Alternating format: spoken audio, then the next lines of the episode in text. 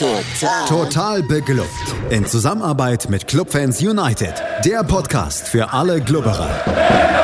Alles, Alles zum ersten FC Nürnberg auf meinsportpodcast.de.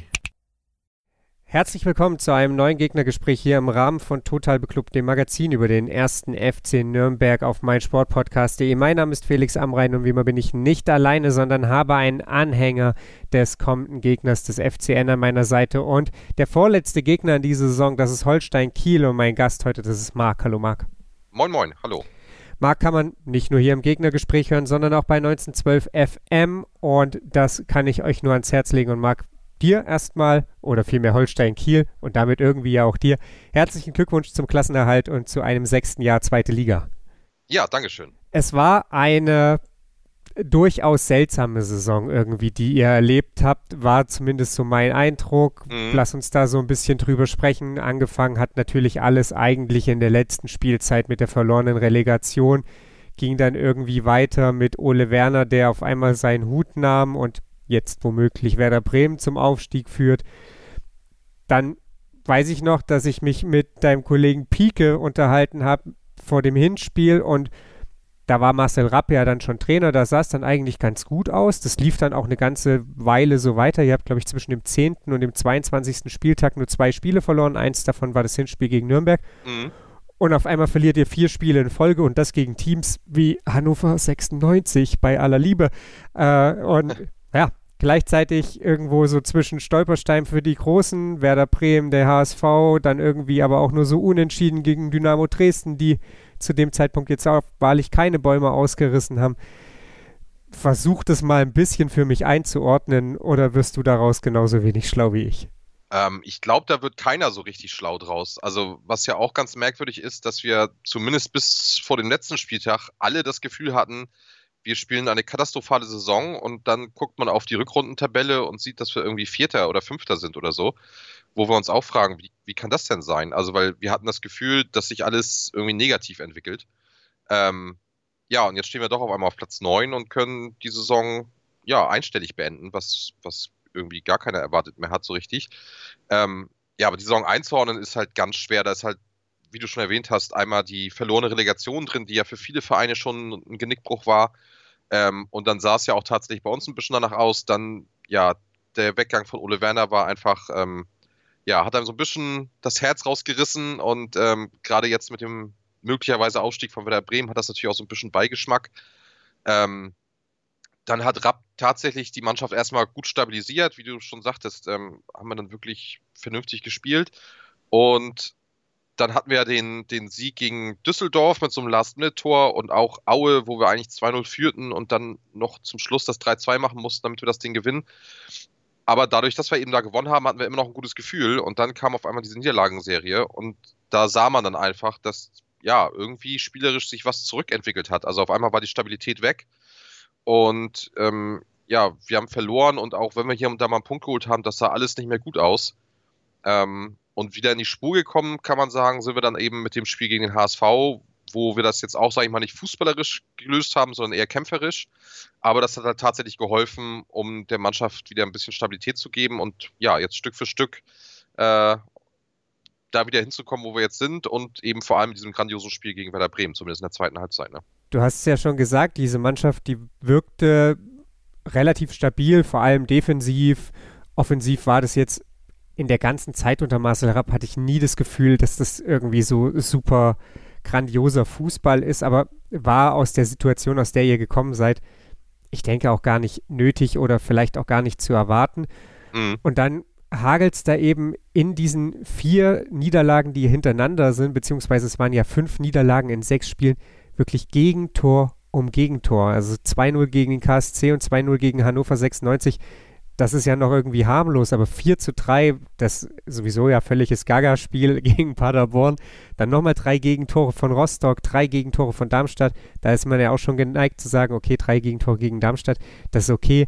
Und dann fällt die Mannschaft ja, wie du schon sagst, auch aus einem eigentlich recht sicheren Mittelfeldplatz. Ne? Ihr wart, glaube ich, Zehnter oder sowas zu dem Zeitpunkt, als das dann losging. Ja, um den Dreh, genau. Dann mhm. halt wieder richtig in der Tabelle runter, auch weil die dahinter dann eben anfangen, Punkte zu holen, weil man dann eben auch gegen so Mannschaften wie Hannover direkt im, im direkten Duell die Punkte lässt. Hattest du da die Sorge, dass es wirklich nochmal so richtig in, in die Binsen gehen könnte? Oder hattest du auch das Gefühl, vielleicht, das sind zwar ärgerliche Spiele, aber da ist sehr, sehr offensichtlich, was schief läuft. Wenn wir das adressieren, dann ziehen wir uns einfach da selber wieder raus.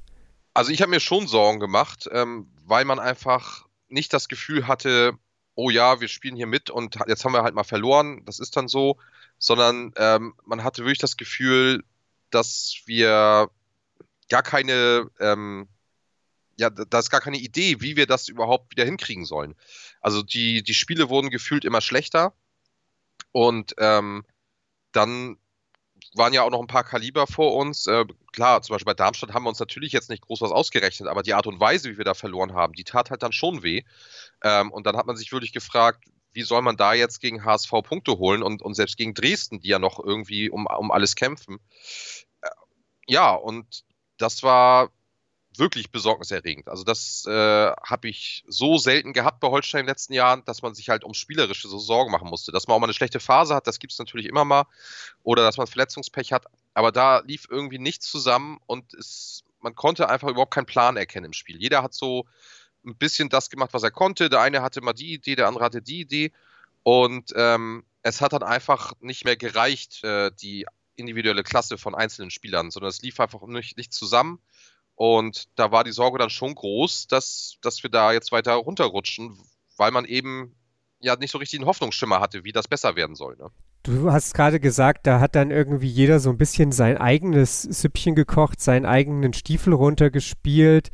Waren sich da, auch wenn man das von außen natürlich nie so richtig weiß, manche nach diesem Sieg gegen Aue ihre Sache schon so sicher? Also ich habe jetzt gerade nochmal nachgeguckt, zu dem Zeitpunkt waren es acht Punkte Vorsprung auf auf Düsseldorf und keine Ahnung, deutlich über 10 auf jeden Fall auf den ersten Abstiegsplatz. Mhm. Hat's, hast du rückblickend vielleicht auch das Gefühl, weil du ja auch gesagt hast, gegen Hamburg, das war dann nicht spielerisch brillieren, sondern vielleicht auch einfach mal Kampf annehmen, dass man da in dieser Phase dazwischen, ja, einfach kein Team mehr war, dass manche im Kopf vielleicht auch schon weg waren oder in der nächsten Saison waren oder wo auch immer, halt nur nicht auf dem Platz?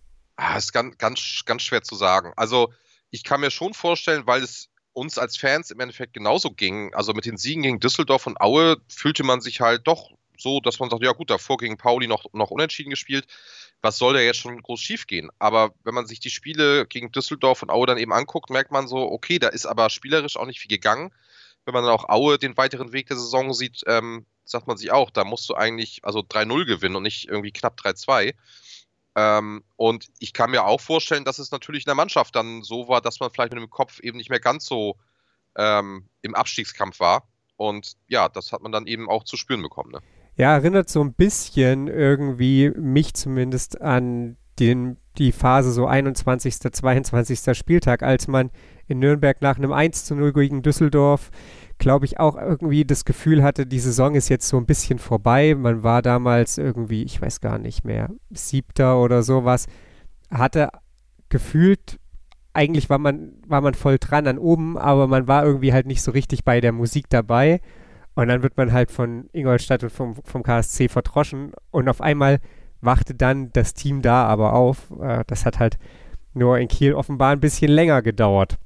Ja, Lass uns mal darüber sprechen, wie es vielleicht auch für Kiel perspektivisch aussieht. Jetzt zum einen natürlich in den letzten beiden Spielen, aber auch über die Saison hinaus. Ich meine, ja, spielt jetzt erstmal gegen uns. Für uns geht es jetzt nicht mehr um so richtig viel. Ihr spielt dann gegen Sandhausen. Für die geht es, würde ich sagen, um noch viel weniger. Mhm. Beide in der Rückrundentabelle ungefähr so eure Kragenweite. Ich glaube, Sandhausen steht genau vor euch. Wir stehen genau hinter euch. Alle haben 24 Punkte geholt. Da geht es jetzt, glaube ich, einfach darum, so ein bisschen in der Tabelle im besten Fall noch zu klettern, oder? Ja, also ich sag mal, zwei Plätze sind theoretisch noch drin. Ich glaube, einer vielleicht noch halbwegs realistisch. Aber wenn wir zumindest den Platz halten, das wäre, glaube ich, schon ganz wichtig. Dann hätte man einen einstelligen Tabellenplatz ähm, und dann sieht die Saison auch nachher später in den Büchern natürlich schon wieder wesentlich besser aus. Und ich glaube, dass äh, jetzt eben dann auch die Möglichkeit besteht, dass Rapp vielleicht doch nochmal versuchen kann, ein bisschen mehr den Fußball spielen zu lassen, den er spielen möchte und vielleicht auch den einen oder anderen Spieler, der eben perspektivisch für die nächste Saison wichtig werden könnte, nochmal einzusetzen. Das sind so ein bisschen die Sachen, auf die ich dann hoffe. Lass uns doch mal so ein bisschen auf diese nächste Saison schauen. Es ist so, dass erstmal feststeht, dass ihr mit Marcel Rapp den gleichen Trainer behaltet. Ihr gebt aber auch jede Menge Trainerstab ab. Dirk Bremser bleibt noch, also der verlängert den Vertrag genauso, dass er, glaube ich, ich habe gelesen, bis 2024 läuft, also so wie der von Marcel Rapp, aber mhm. Fabian Boll und euer Athletiktrainer und der Spielanalyst, die verlassen den Verein. Inwiefern ist das aus deiner Sicht kritisch oder sagst du, wir haben jetzt hier irgendwie halt auch nicht so mega viel bewegt in dieser Saison, ist vielleicht auch ganz gut, wenn da ein bisschen frischer Wind reinkommt? Äh, ich finde, das ist so von außen mega schwer zu beurteilen. Also auf der einen Seite denke ich mir, ist es immer irgendwie schade, wenn Leute gehen, die schon jetzt lange im Verein sind. Ähm, auf der anderen Seite will man vielleicht auch das einfach ein bisschen wieder neu auffrischen, dass da ein bisschen mit einem anderen Blick nochmal raufgeguckt wird. Gerade eben nach der Relegationssaison, die und, und dann eben jetzt die Saison, die ja nicht, nicht optimal lief, äh, dass man da einfach neue Perspektiven drin haben möchte. Und ja, wie gesagt, ich finde es halt schade, aber es ist jetzt auch nicht so, dass ich sage, äh, oh mein Gott, das, das darf nicht passieren. Ähm, das, das müssen da die Verantwortlichen entscheiden. Und wenn Marcel Rapp da vielleicht ein Gefühl oder ein besseres Gefühl hat mit, mit einem anderen Co-Trainer oder, oder Assistenztrainer, wie auch immer, ähm, dann sollte man das probieren. Und äh, also die, die, die, jetzt gehen, haben eine super Arbeit geleistet. Also da geht, glaube ich, keiner, weil man irgendwie nicht, nicht zufrieden ist. Aber dass sich hier und da mal was ändert in, im Mitarbeiterstab. Das ist, glaube ich, ganz normal. Ist eigentlich schon erstaunlich, wie lange bei uns der Mitarbeiterstab geblieben ist, trotz verschiedener Trainerwechsel. Ne? Dann lass uns mal so ein bisschen auf den Kader schauen, denn klar, guter Trainerstab hat immer einen Anteil, aber am Ende müssen es die auf dem Platz irgendwie richten. Wie viel Bewegung kommt da rein in der Sommerpause? Was ist vielleicht schon durchgedrungen, wo sagst du auch, oh ja, da, das wird uns wehtun. Das war ja in den letzten Jahren eigentlich ein ständiges Thema, war mein Eindruck, dass Holstein Kiel genau immer die Spieler verloren hat, die in der Vorsaison dafür verantwortlich waren, dass es ordentlich oder mehr als ordentlich mitunter ja lief. Ja, genau. Also bisher waren wir eigentlich bekannt dafür, nach einem Umbruch irgendwie immer wieder ein gutes Team hinzubekommen. Ähm, letzte Saison war der Umbruch jetzt gar nicht so riesig, aber es waren halt wichtige Spieler, die gegangen sind.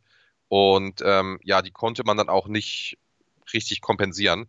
Ähm, jetzt zur nächsten Saison wird es, glaube ich, also sagen wir so, viele fordern, glaube ich, einen großen Umbruch, weil es eben diese Saison nicht so doll lief. Ich glaube aber, ähm, dass das gar nicht unbedingt not tut und dass es auch nicht passieren wird, weil viele Spieler haben noch einen Vertrag. Ähm, und was wir jetzt wissen, ist, dass Gelios, äh, unser ja, diese Saison eher zweiter Torwart äh, verlassen wird, weil logischerweise will er spielen, gerade nach der überragenden Saison davor. Ähm, da denke ich dann auch mal, dass unser dritter Torwart quasi einfach aufrückt, dass da nicht groß was passieren wird. Ähm, und dann muss man eben gucken. Also es heißt ja, dass Neumann wohl bei Hannover im Gespräch ist. Ähm, wenn er das machen möchte, soll er das machen. Ich habe gehört, er hat eigentlich bessere Angebote. Ich weiß nicht, ob finanziell, aber es das heißt ja auch, dass in England Vereine an ihm dran sind und äh, ich glaube, ich weiß nicht genau, ein Verein aus Belgien. Ähm, ja, das ist auf jeden Fall einer, der, der natürlich wehtut, aber den man sicherlich auch ersetzen kann. Und sonst, ja, muss man gucken. Ähm, ich glaube, wie gesagt, dass es eine Stärke sein kann, nächste Saison eine eingespieltere Mannschaft zu haben. Ähm, weil das hat sich ja auch in den letzten Jahren gezeigt, dass in der zweiten Liga oft Vereine, die sich ähm, über Jahre ein bisschen aufbauen, das Team, dass das dann irgendwann funktioniert wie gesagt, diese Saison hat es noch nicht so richtig funktioniert, aber rein von der Qualität her, glaube ich, sind da eigentlich genug Spieler, die, wenn sie gut zusammenarbeiten, eine vernünftige Saison spielen können. Und ja, da muss man halt gucken, ob vielleicht der eine oder andere geht. Wir haben ja auch ähm, eine, eine ähm, Laie, glaube ich, oder ist jetzt schon ganz weg, ähm, der eine Stürmer. Aber mit, mit äh, mit Fried und Pichler haben wir jetzt einen sehr guten Sturm. Da glaube ich auch, dass beide bleiben werden, weil sie ja ganz frisch gekommen sind. Fiete Ab, die Laie wird natürlich beendet. Ähm, ich glaube nicht, dass der noch ein Jahr bei Holstein ranhängt, aber hat jetzt auch nicht diese Riesenrolle gespielt. Ähm, Mees kam zuletzt so gut wie gar nicht mehr zu Einsatzzeiten, deswegen denke ich mal auch, dass da was Neues gesucht wird.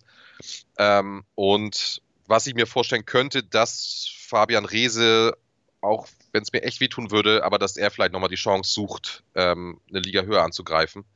Ähm, deswegen, da wäre dann vielleicht offensiv auf den Außen noch ein bisschen Platz für, für neues Personal. Ähm, aber sonst, glaube ich, wird das relativ ähm, ruhig werden und eher so einzelne Positionen hoffentlich verstärkt werden dann. Hast du das Gefühl, dass es Mannschaftsteile oder vielleicht auch ganz explizite Positionen gibt, wo Holstein Kiel wirklich einen großen Bedarf hat, wo deiner Meinung nach unbedingt jemand geholt werden müsste? Also meiner Meinung nach, wenn wir gucken, wie wir die letzten Spiele gespielt haben, ähm, also gerade Dresden und, und HSV ähm, und auch Heidenheim, äh, dann brauchen wir halt einen starken Sechser. Also da war ja der Weggang von Meffert. Der hat natürlich richtig wehgetan und jetzt erst kurz vor Schluss haben wir dann doch entdeckt, dass, dass Injowski äh, eine gute Rolle spielen kann und das hat uns wirklich geholfen. Die Frage ist da natürlich, ob Marcel Rapp so spielen möchte in der nächsten Saison. Aber ähm, ja, nichtsdestotrotz würde ich sagen, dass wir da noch jemanden brauchen auf der Sechs, der halt auch mal wirklich dazwischenhauen kann. Ähm, und das wäre so das, wo ich sage, da müssen wir auf jeden Fall was holen. Ähm, alles andere ist zur Not entwickelbar, würde ich sagen. Also da, da muss man nicht was Neues holen, könnte man hier und da aber. Sechser ist natürlich das Stichwort aus Nürnberger Sicht. Patrick Erras ja mit Club Vergangenheit, hatte ich schon mal im Hinrundengegnergespräch mit Pike drüber geredet. Den mhm. hattet ihr geholt, der ist aber irgendwie nie so richtig angekommen, ist mein Eindruck. Also klar, Anlaufschwierigkeiten hin oder her, dann hat er irgendwann mal so ein bisschen gespielt, aber sehr viel Zeit auf der Bank verbracht und sehr, sehr viel Zeit als Einwechselspieler. Das war, Stand heute eher keine Erfolgsgeschichte, oder? Nee, überhaupt nicht. Also bisher, also wenn es nach mir geht, würde ich auch sagen, wäre es, glaube ich, besser, wenn man für ihn einen anderen Verein sucht, wo vielleicht das Spielsystem besser passt oder ich weiß es nicht, aber bisher hat es überhaupt nicht funktioniert. Er hatte ein Spiel, wo er es in der Innenverteidigung ziemlich gut gemacht hat. Auf der 6, also ist bisher eher schwierig. Das kann natürlich immer auch am Spielsystem liegen und nicht nur rein am Spieler. Ähm, aber bisher ist das nicht jemand, auf den ich jetzt nächste Saison bauen würde. Du hast vorhin was Interessantes gesagt. Du hast gesagt, vielleicht lässt Marcel Rapp in den letzten beiden Spielen noch mehr den Fußball spielen, den er gerne spielen lassen möchte. Das impliziert ja irgendwie, dass das bislang nicht der Fall war. Was sagt denn so dein Gefühl jetzt zum einen zu diesen beiden Spielen, beziehungsweise auch für die kommende Saison, was für ein Fußball von Holstein Kiel zukünftig vielleicht auch hoffentlich wieder zu erwarten ist. Also ich glaube schon, dass, dass Marcel Rapp auch eher den, ja, wie sagt man so schön, den, den schnellen Offensivfußball spielen möchte. Ähm, und hat darauf ja auch bei uns immer mal wieder umgestellt, jetzt auch die letzten Spiele wieder auf, auf Dreierkette. Und ich denke, da soll es auch hingehen, dass wir halt eben mit einer äh, starken Außen, die halt wirklich viel rennen und dann eben schnell über die Außen spielen können. Und ähm, mit einem spielstarken Mittelfeld. Aber es ist halt diese Saison auch wirklich schwer zu sagen. Nur man hat schon das Gefühl, dass das, was wir jetzt größtenteils gespielt haben, jedenfalls noch nicht das Richtige war. Also entweder hat die Mannschaft noch nicht das umgesetzt, was er möchte, oder er musste gezwungenermaßen äh, auch aufgrund von einigen Ausfällen immer mal wieder anders spielen. Also unsere Verteidigung wurde ja auch immer fröhlich durchgemischt äh, durch Verletzungen und so weiter. Aber ähm, ich sag mal, gerade so Paradebeispiel das Spiel gegen den HSV, wo wir wirklich eigentlich nur verteidigt haben, das ist sicherlich nicht der Anspruch von, von Marcel Rapp und auch nicht der Anspruch von Holstein Kiel. Ich denke schon, dass sich das wieder in die Richtung entwickeln soll, die wir die Saison davor gespielt haben. Also mit einem guten, ballsicheren Offensivspiel, sicherlich vielleicht ein bisschen schneller über die Außen dann. Ähm, aber ja, also das, was wir diese Saison gesehen haben, war größtenteils nicht das, wofür Holstein eigentlich steht und ich glaube auch nicht das, wofür Marcel Rapp geholt wurde. Dann meine abschließende Frage, was sagt denn das Bauchgefühl, wenn alles zusammenläuft, was für eine Rolle dann Holstein Kiel nächste Saison wieder spielen kann oder hältst du dich da arg bedeckt, weil es einfach noch ein bisschen unsicher ist, wer jetzt wirklich aufsteigt, wer auch absteigt und wie das alles so wird? Ja, das ist natürlich wirklich der, der große Blick in die Glaskugel. Ich meine, wir haben ja bisher auch eher eine, ähm, ja, ein Auf und Ab in der zweiten Liga gehabt, wobei eigentlich mehr Aufs bisher.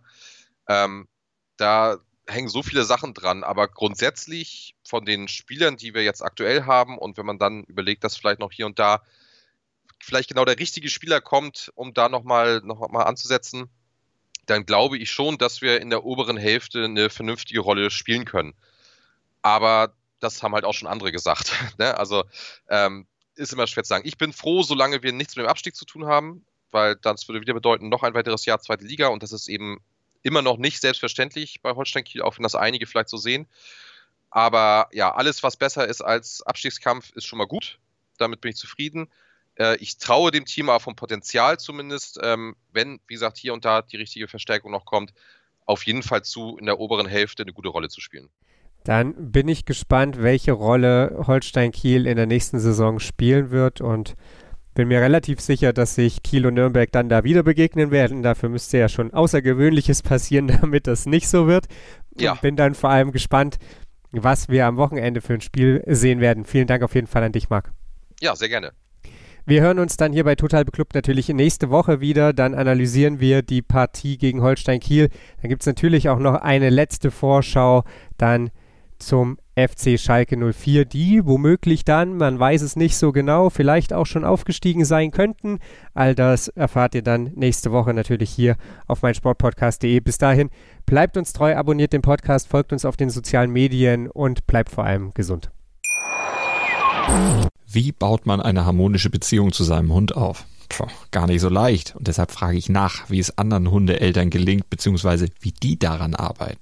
Bei Iswas Dog reden wir dann drüber. Alle 14 Tage neu mit mir, Malte Asmus und unserer Expertin für eine harmonische Mensch-Hund-Beziehung, Melanie Lippisch. Iswas Dog mit Malte Asmus. Überall, wo es Podcasts gibt. Total. Total beglückt. In Zusammenarbeit mit Clubfans United. Der Podcast für alle Glubberer. Alles, Alles zum ersten FC Nürnberg auf meinsportpodcast.de.